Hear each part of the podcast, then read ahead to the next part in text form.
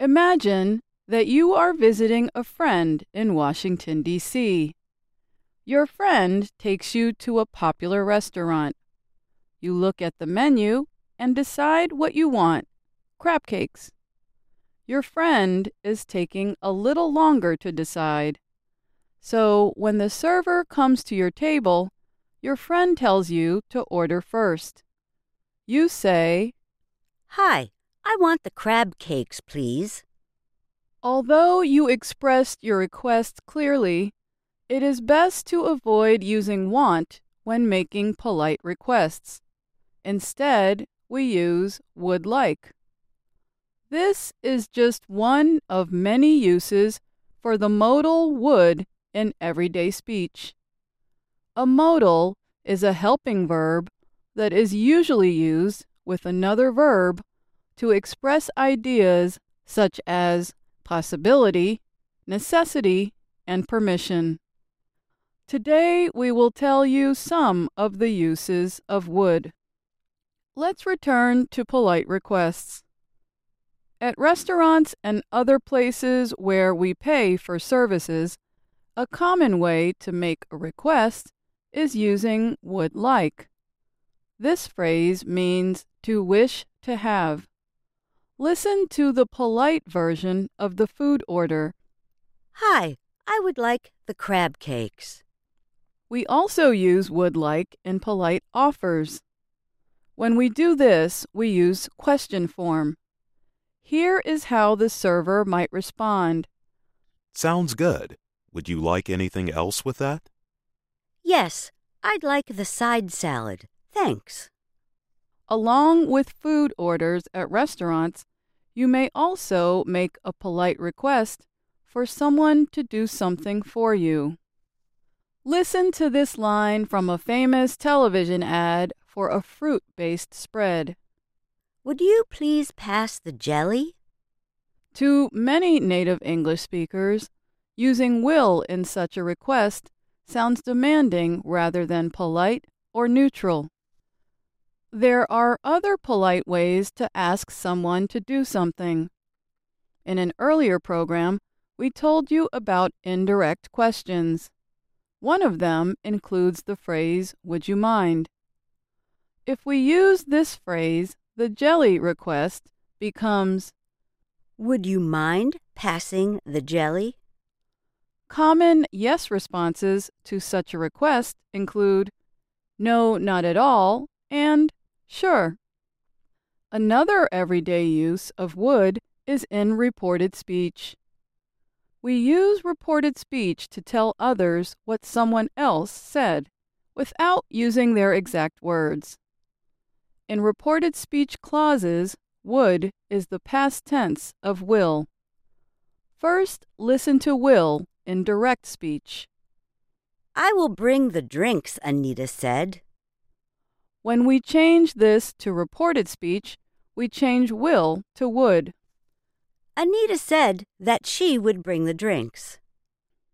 Another example of changing tenses in reported speech is when talking about the weather. Imagine that you are listening to a weather report on the radio. The reporter might say, It will be sunny in the morning, but we can expect rain in the afternoon. Here is how you might tell someone else about what you heard. The weather report said that it would be sunny this morning, but rainy this afternoon.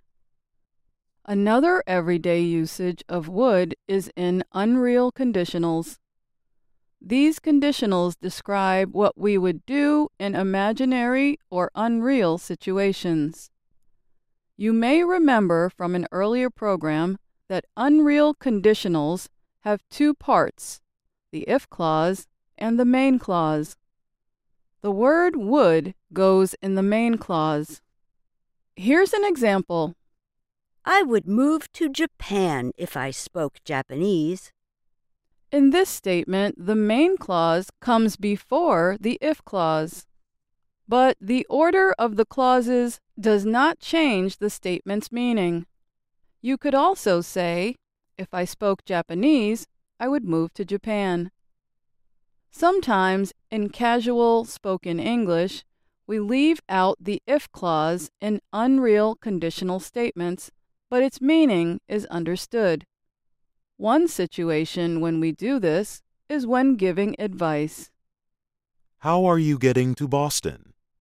We're flying out on Friday. Nice.